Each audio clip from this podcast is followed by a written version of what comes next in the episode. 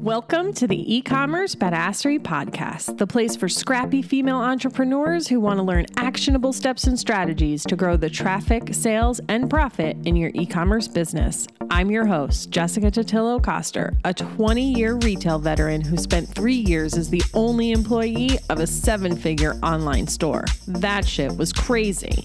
I know exactly how it feels to do all the things, and I'm sharing everything I learned the hard way so you don't have to. I may have started this business by accident, but supporting badass bosses like you lights me the fuck up, and I am so stoked to see you grow. Are you ready, babe? Let's roll.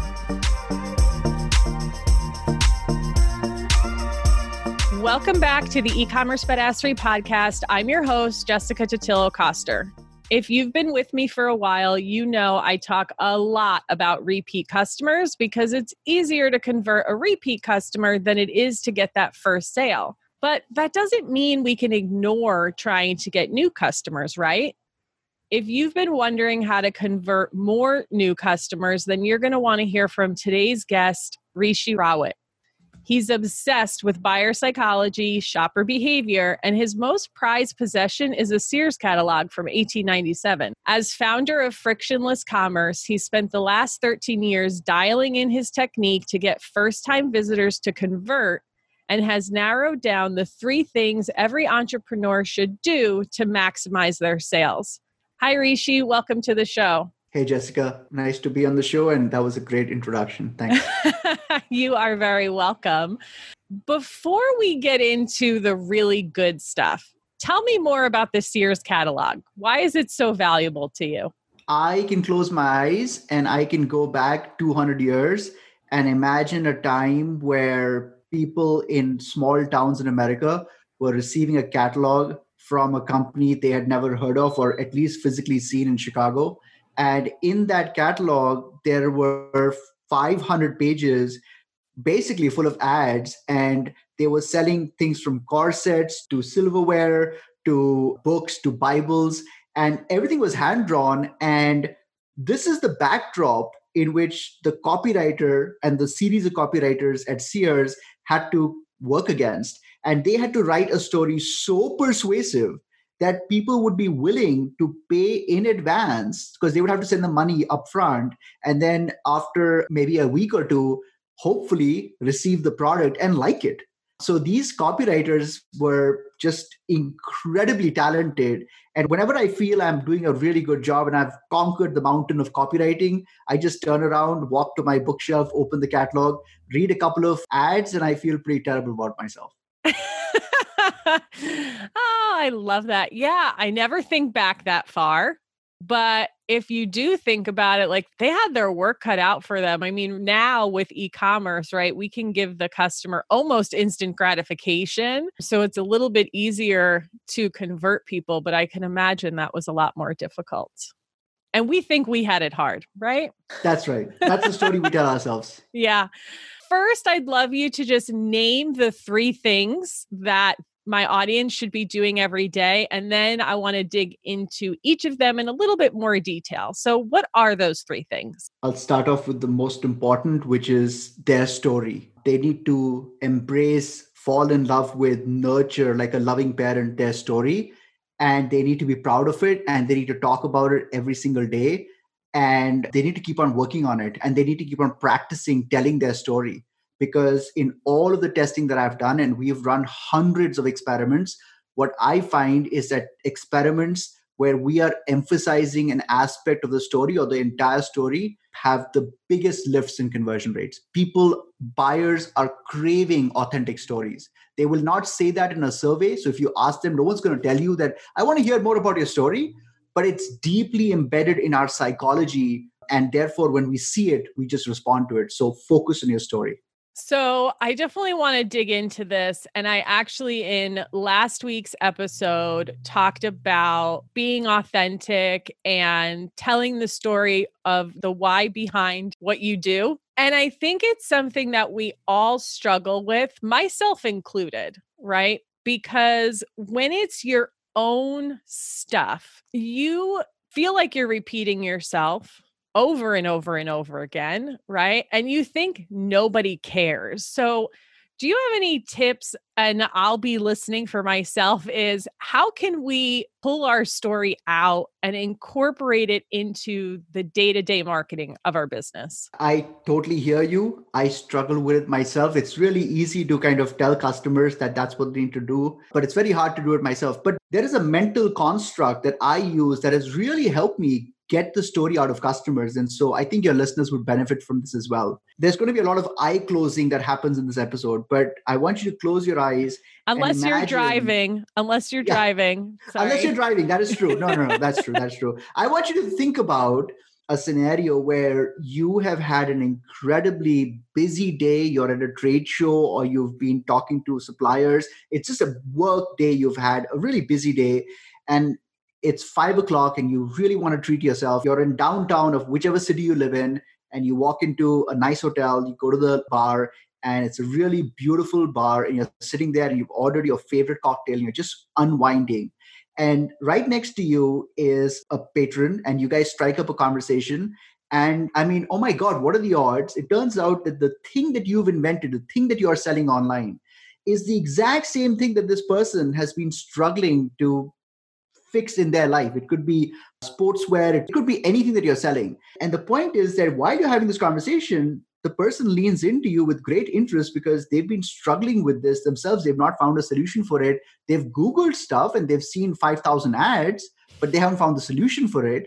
And so they ask you, Hey, Jessica, here is what I'm struggling with. Can you tell me what makes your product compelling? And the thing you have to think about is what would you tell these people? And that's the mental construct that I use. And I find when I frame it this way, my clients have this amazing story that they is not available on their website at all at any page on the website. I think the reality of having a conversation with someone you won't meet again, I think it really just opens you up to kind of really bring out all your excitement about your business, which we tend to temper when we're actually talking to customers face to face or when we're talking to people on the web? Oh my God, 100%. I often use myself as an example, right? Because my audience is familiar with my business and what I talk about. And I started talking more about the fact that, like, I'm doing this to put more money in the pockets of other female entrepreneurs and I run my business different because I've been shit on by so many other consultants. And that is what is the most important thing to me. And as I talk about that more, and when I say that to them on a sales call, they're like, yeah, that's how I've always felt before. And then they're like immediately connected. So that's the thing that sets me apart. And people really resonate with that. So for all of you guys listening, I know it sometimes feels like your story is insignificant and like it doesn't matter. And it only feels that way because it's your story. But the rest of us want to know more about it. Okay. What's the next one, Rishi? Before I move on to the next one, I'll say yeah. one other thing about the story, which is keep on working on your story. And the way to work on it is to keep on asking why. So, for example, Jessica, you mentioned that you know the reason why you started the business was because you want to help people not get screwed over the way you got screwed over. Why? Why is that? Dig deeper into that. And what's going to happen is just that mental exercise of digging the why all the time, you'll actually get to the root cause of your story. So I wanted to just end by saying that, you know, don't just think of your story as like, okay, here's my story. My exercise is done. I work on it every day every day ask yourself why, why, why, and it'll take you to very interesting places. Or some scary places. interesting places. That's a very good reframe. Well, yeah, because I think about how I felt after that and you know you feel taken advantage of and you feel stupid and like oh wow i must not even know what the hell it is that i'm doing right? And then you kind of turn that all in back on yourself. So I don't want to go that deep, Rishi, but I will. I will. okay. Number two. Number two actually relates to number one in a very special way. Number two is focus on first time buyers. And I think one of the reasons why people don't focus on their story, which is point number one, is because they say, well, I've already told my story. Well, how are you framing this? Are you talking about you've told your story to people who've bought from you 50 times? You've told your story to your spouse? Those are not the people we're selling to. We are selling to people that are coming to your website, have never heard of you before, ever. And they have no idea where they are. They think they're lost, they're in a dark alley. And they need to hear this comforting voice that tells them they're at the right place, that it's a great coincidence that the thing that they're trying to solve is the thing that you've devoted your entire life to that is what you need to focus on. You need to focus on those first time buyers because the statistics are pretty damn scary. 96% of people that are on your website are not going to buy today unless you give them a compelling reason to buy. Number one. Number two is that 68% of people that are on your website never going to come back to your website. So you have all of these statistics that are basically saying that this first time buyer who's come to my website, first of all, they probably won't buy. And number two, if they don't buy and they leave, there is zero chance that I'm ever getting them back again. And that accelerates for me the importance of first time buyers. And I'll say one other thing about first time buyers because I think one of the mistakes that marketers make is that we tend to look at marketing and say everything is important. And Jessica, you're absolutely right about repeat customers. This is the sad part about being a business owner. Everything is important. But the reason I focus on first time buyers is because I feel it's not emphasized enough. And so the way I look at it is that don't just invest 10% of your effort on focusing on first time buyers. Spend an hour every day going to your website, going to your mobile website, by the way, because most people are on their mobile devices, and ask yourself, why should I hang around here longer? If this was not my business, why would I have cared?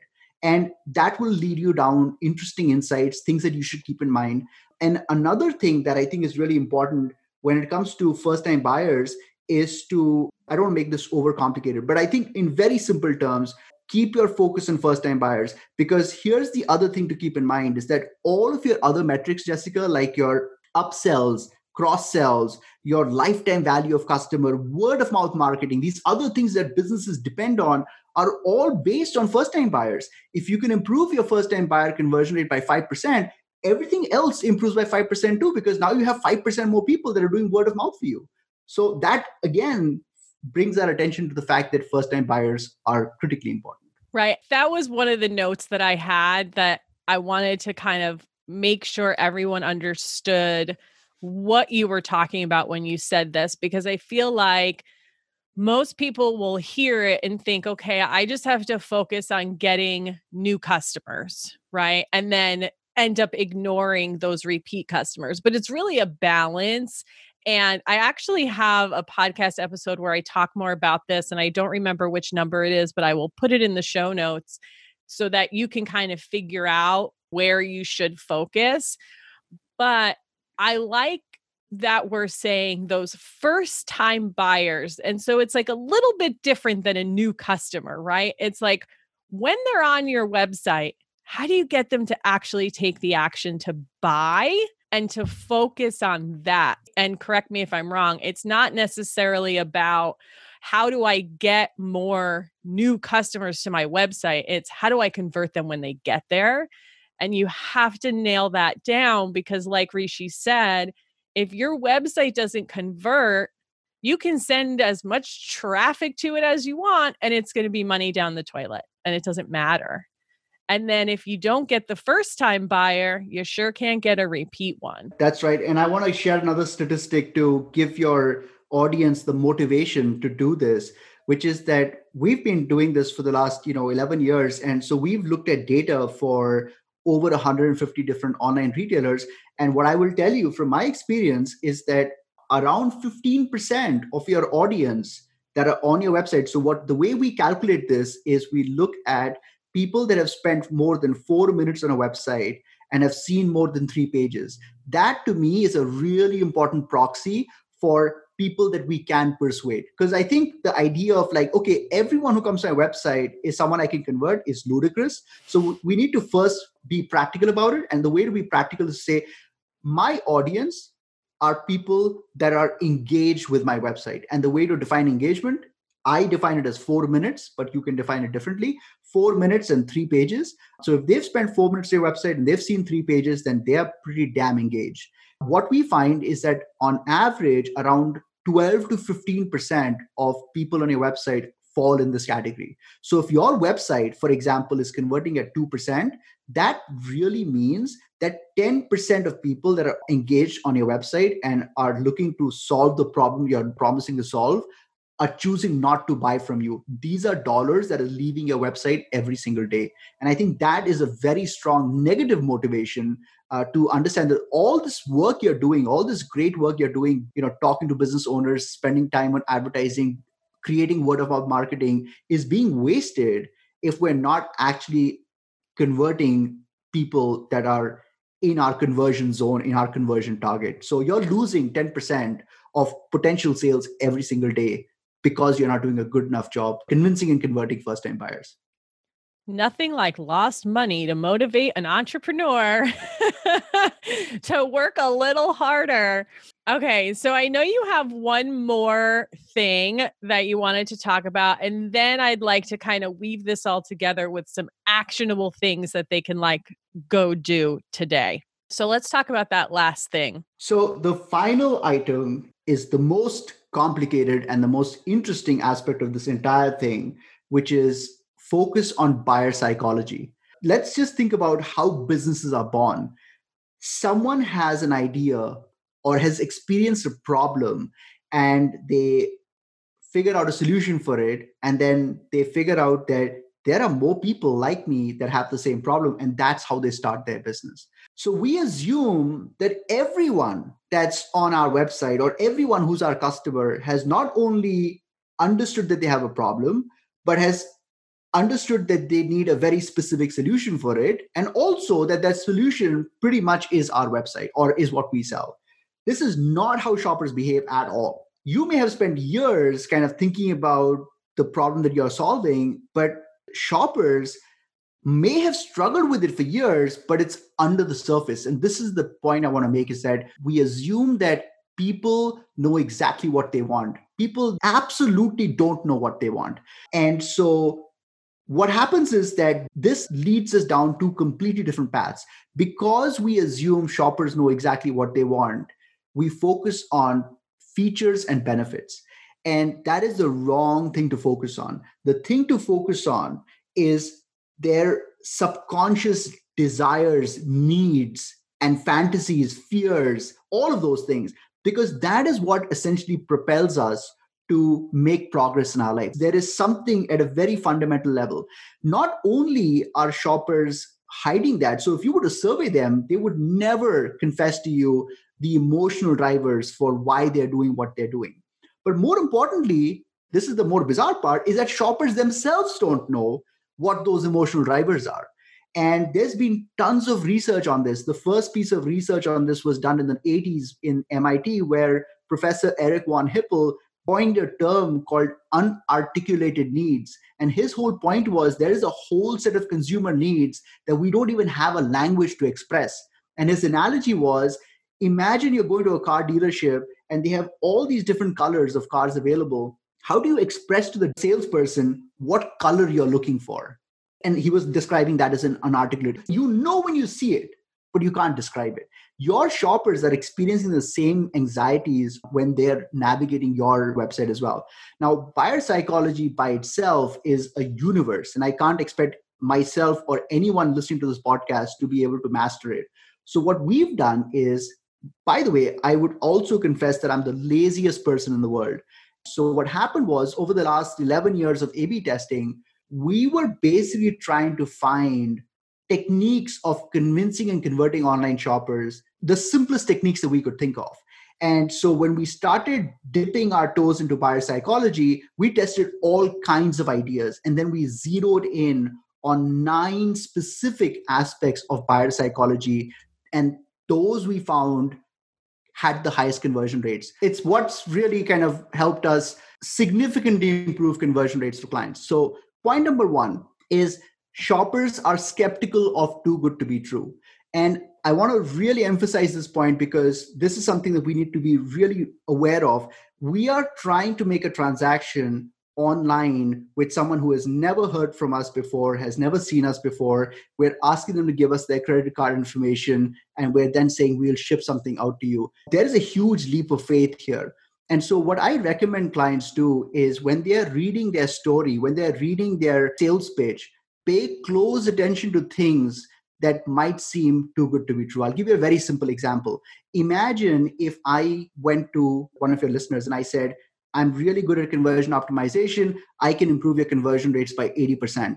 Chances are really high that they will not hire me, even though 80% is eight times higher than 10%. So if I said I can improve by 10%, there's actually a higher likelihood that they will hire me versus if I said I can improve by 80%. And the reason for that is because 10% seems believable, 80% seems ludicrous. So when you are going through your sales copy, pay attention to things that you're talking about that skeptical user might look at and say if you were to say the world's most comfortable sports bra for example well how are you backing it up? Like how did you come to this? Pay attention to all of those things because all of those things can be deal breakers for shoppers. So anyway that's number one. Point number two is shoppers find expertise very sexy. We are living in a hyper specialized world when people have a medical condition, you don't just go to a general doctor and say, Hey, I have this problem. You go to the best specialist you can find that you can afford in your local area. So people are expecting that same kind of expertise online. So the way you need to convince and convert them is by letting them know that you are an expert. So whatever you can do from a copywriting perspective to illustrate that you are an absolute expert at what you do in terms of the way your product is designed, uh, the ingredients, all of those things, focusing on that. Point number three is that we root for people who beat the odds. There is something in the human spirit that we want to work and we want to cheer on people who've overcome difficult moments. And so, if there are aspects of your story that show you overcoming something, which, by the way, is going to be for all of you, I would focus on talking about it because you'll be amazed at how much it humanizes you to your potential audience. Point number four is that we are fascinated by surprising details. You know so much more about your products and services than anyone else does. Talk about some really interesting stats. You can do a Google search and you'll find lots of interesting articles pull up those numbers and include them in your sales copy. So if you're making an exfoliating oil or if you're making a room air purifier, pull up some stats about allergens or skin cells, something surprising, and you'll be amazed at how much more interesting it makes your story. Point number five is that we are visual animals. So if you can visualize anything that you're saying through a graphic or some kind of visual mechanism, do that we need motivation to break habits. This is a really important point. We assume that our competitors, our other companies, actually, our biggest competition is old habits. So the consumer knows that I don't have to change my habits. So we have to give them the motivation to break that habit. Point number seven is we love personalized experiences. So anytime you have a chance to personalize an experience with someone, do it. It could be a simple personalization or it could be complicated, but you want the reader to feel like, hey, did someone just hack my brain and read my brain because I was thinking these exact same thoughts? Point number eight is that we like knowing that we've stumbled on something rare. We all like unique experiences. You know, when you discover music, we all like discovering music that our friends don't know about. So that aspect of serendipity is really important as well. So how do we communicate this to someone who is on our website? And then the final point is we must resolve all negative thoughts. Before a sale can ever actually take place, if there is even one lingering negative thought floating in the mind of the shopper, you know what they'll do? They'll defer judgment. What they'll say is that, you know what, I don't have all the information I need to make the purchase today.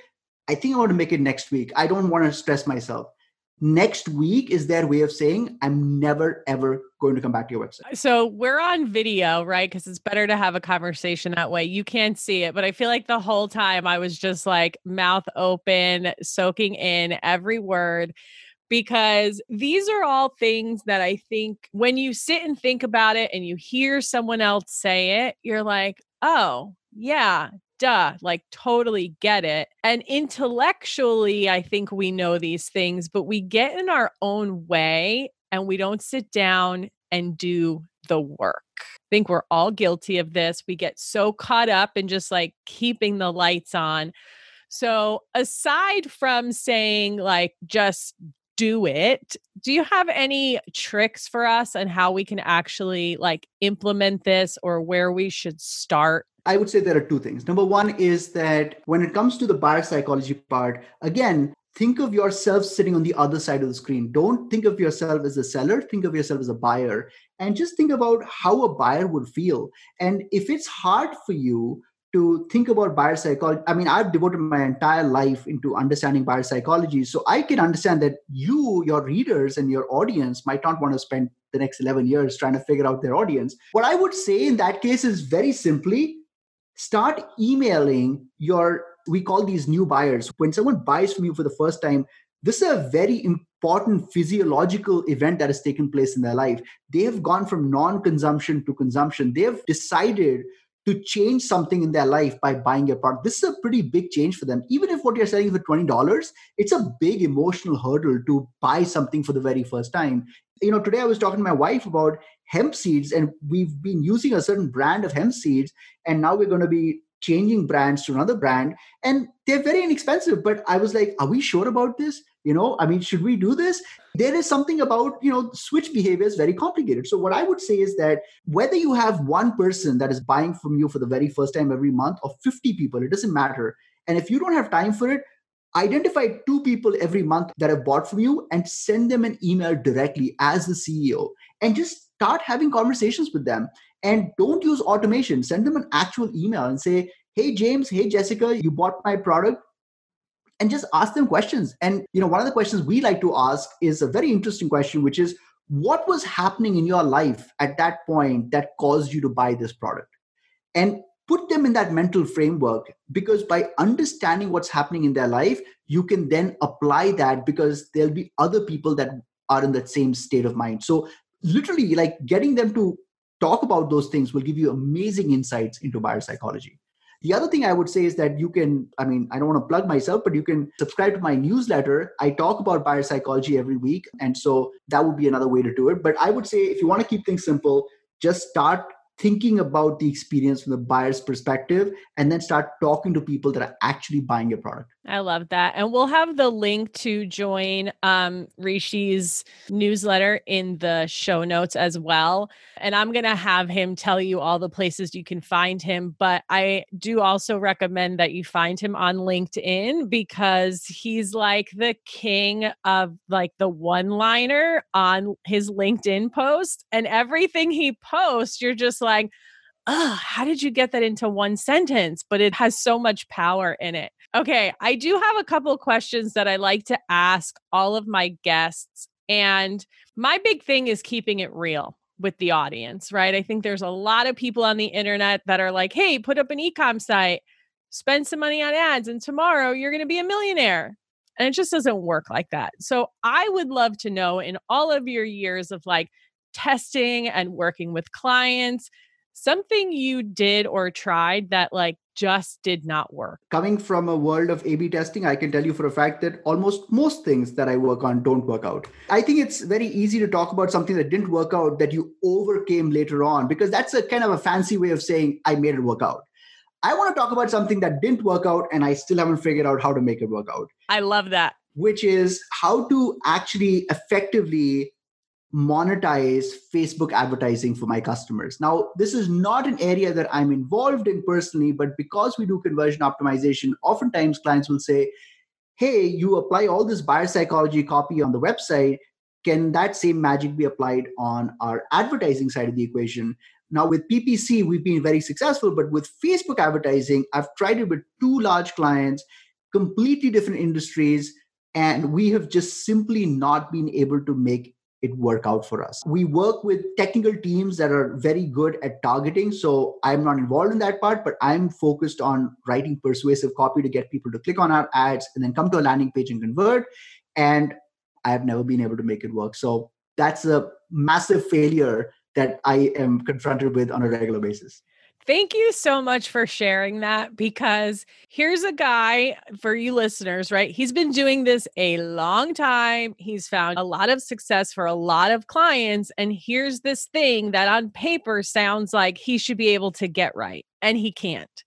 So, for those of you who are running your own ads and maybe not getting the results that you want, or you're trying to write your own copy and you're kind of beating yourself up saying, like, well, I should be able to do this. Well, maybe not. Maybe you just need a little help. Like, you're not always going to get it right. So, thank you for sharing that because as entrepreneurs, we're trying to do all the things, especially when we're starting out and haven't hired a team yet. Even when we do have a team, right? We're still the CEO. And I think we beat ourselves up a lot. So I appreciate you sharing that. On a more positive note, what about something you've done that just like the results just sort of blew you away? I have a story to share here as well. And it actually ties into one of the tactics that we talked about it was surprising to me that it did so well. So we were working with a client that sells a highly technical product. It costs 900 bucks. It has lots of bells and whistles. It's not an impulse buy. And when we were doing user research, we were trying to understand the product, and we're not buyers of the product. And I was like, this is so complicated. There's so many technical details, room air density, all of these technical jargon terms that I don't even understand. And I again, I went back to my tactics and I said, okay, let's focus on one of our tactics, which is people like personalized experiences. And I was thinking, when you say personalization, it means personalized for the user type. So if I am someone who needs to buy the product, but I don't have 10 minutes to read the story or the description, versus someone else who is a methodical shopper who reads all the reviews, all the details, wants to know all the technical details, how do we differentiate between these two groups? And what happens is oftentimes when marketers understand that are told that they are having to write copy for multiple audiences, we by default start writing copy in a way that appeals to everyone, which is basically code for saying it appeals to no one. And it creates super long pages that have no meaning, don't stand for anything very specific because they're dealing with so many different audience types. And we kind of were debating the same thing ourselves. And we said, hey, we have a tactic, let's just use it. So what we did was on the product page, right where we show the description, we hit the description by default and we added two buttons. And we simply said, how much time do you have today? And there were two buttons. One said two minutes, and the other one said, I have time. And the idea was that let the user raise their hand up and say who they are, what their mental state is, and what they're ready for. And if someone did, I have two minutes, we gave them the elevator pitch of this incredibly technical product. Now the client was freaking out because he was like, there is no way that someone who is going to be on this page for two minutes is uh, two minutes is not enough time. And then if someone said, I have time, we showed them the long form copy that we've been working on. We thought that this would be a little better than the page that the client had, but we actually registered a 30% improvement in sales for that product so the client was blown away by it. And so I like to share it because I didn't expect it to be so good. Do you remember which one got clicked on more? We did not actually set tracking for clicks to those buttons. We basically had two versions of the page. One version had just shown the long form copy, and then the other version broke it up into the short form and long form. Got it. Just curious because I think I'm the 10 minute shopper, right? Like I'm going to read all the things. I don't know why I do that. But then at the same time, I will buy things on impulse always. Usually clothes and shoes I buy on impulse. but that's just me. oh my gosh, this has been so amazing. I hope you guys are all taking notes. I want the focus for you guys to actually sign up for Rishi's list, but I am going to put those points in the show notes. So if you didn't take notes, they'll be there for you to copy and paste. You know that I always want to get you all the information, and you can get all of those at ecommercebadassery.com forward slash 26, and they'll be there for you. Is there anything else, Rishi, that you want to share? Like, if they take away anything from today's episode, what is the most important thing? Well, actually, I'm going to give you a controversial answer that does not relate to anything that I've said. This is what I want you guys to take away. Take away this idea that every single morning when you wake up, it's a brand new day. It's a new opportunity for you to work on your business. And I think that everything we've talked about will make sense if you start looking at your world from that perspective. Because I think we tend to cram so much into our days. And so someone might read this and might instantly say, I'm going to apply these nine copy buyer psychology techniques to my website. And they'll go crazy for the first two, three days. They'll get totally burned out and then they'll never use it again. A much better approach is to every morning reset your day and recognize that days end and new days begin and you have a new opportunity to refocus your energy. So forget about everything that i've said. All of the things that i've said play secondary role to the principle of being forgiving to yourself starting your day with a fresh slate and then conquering the world every single day and, and recognizing that we're going to fall off and make mistakes and be set back on a regular basis and that's okay too. Thank you for that permission I think I may have needed to hear that just as much, if not more, than my audience. So, so amazing. Please tell everyone where they can find you and where you hang out the most. You're right about LinkedIn. I spend inordinate amount of time on LinkedIn.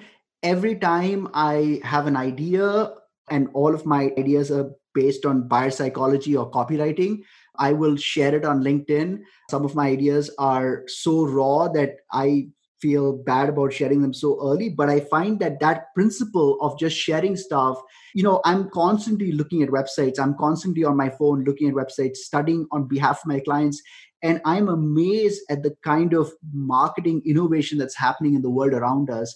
And so no one person can keep track of it. So when i find it instead of like cataloging it just for myself. I take a screenshot of it i put a quick note and i post it on linkedin. And you know even if 5% of my audience looks at it and says this is exactly what my client was looking for that is a good enough goal for me. So linkedin is the place that i can be found. If you just look for me my name is rishi rawat. Jessica's notes will have my spelling. I don't expect you to know my spelling. You will find my profile.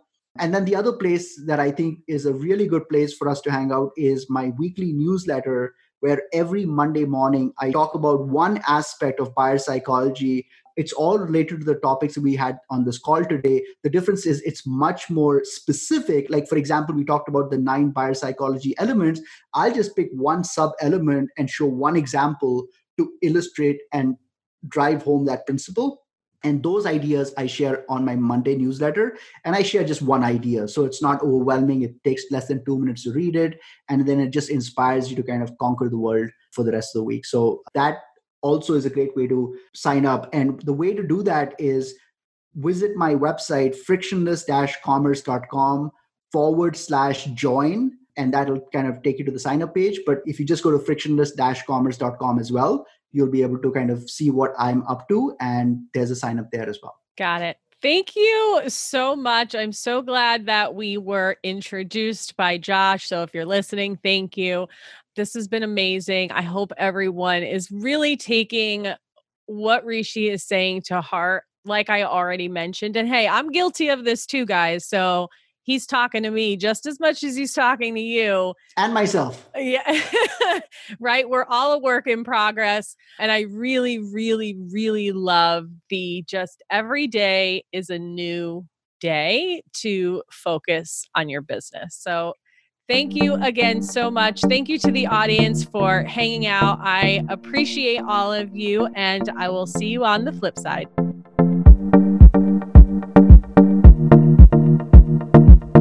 Thank you so much for listening to today's episode. If you like what you heard, I'd be so grateful if you'd leave a review on Apple Podcasts and don't forget to subscribe so you never miss an episode. And if you're looking to surround yourself with more product entrepreneurs who totally get your life right now, get your booty on over to the e-commerce badassery Facebook group. Can't wait to see you there.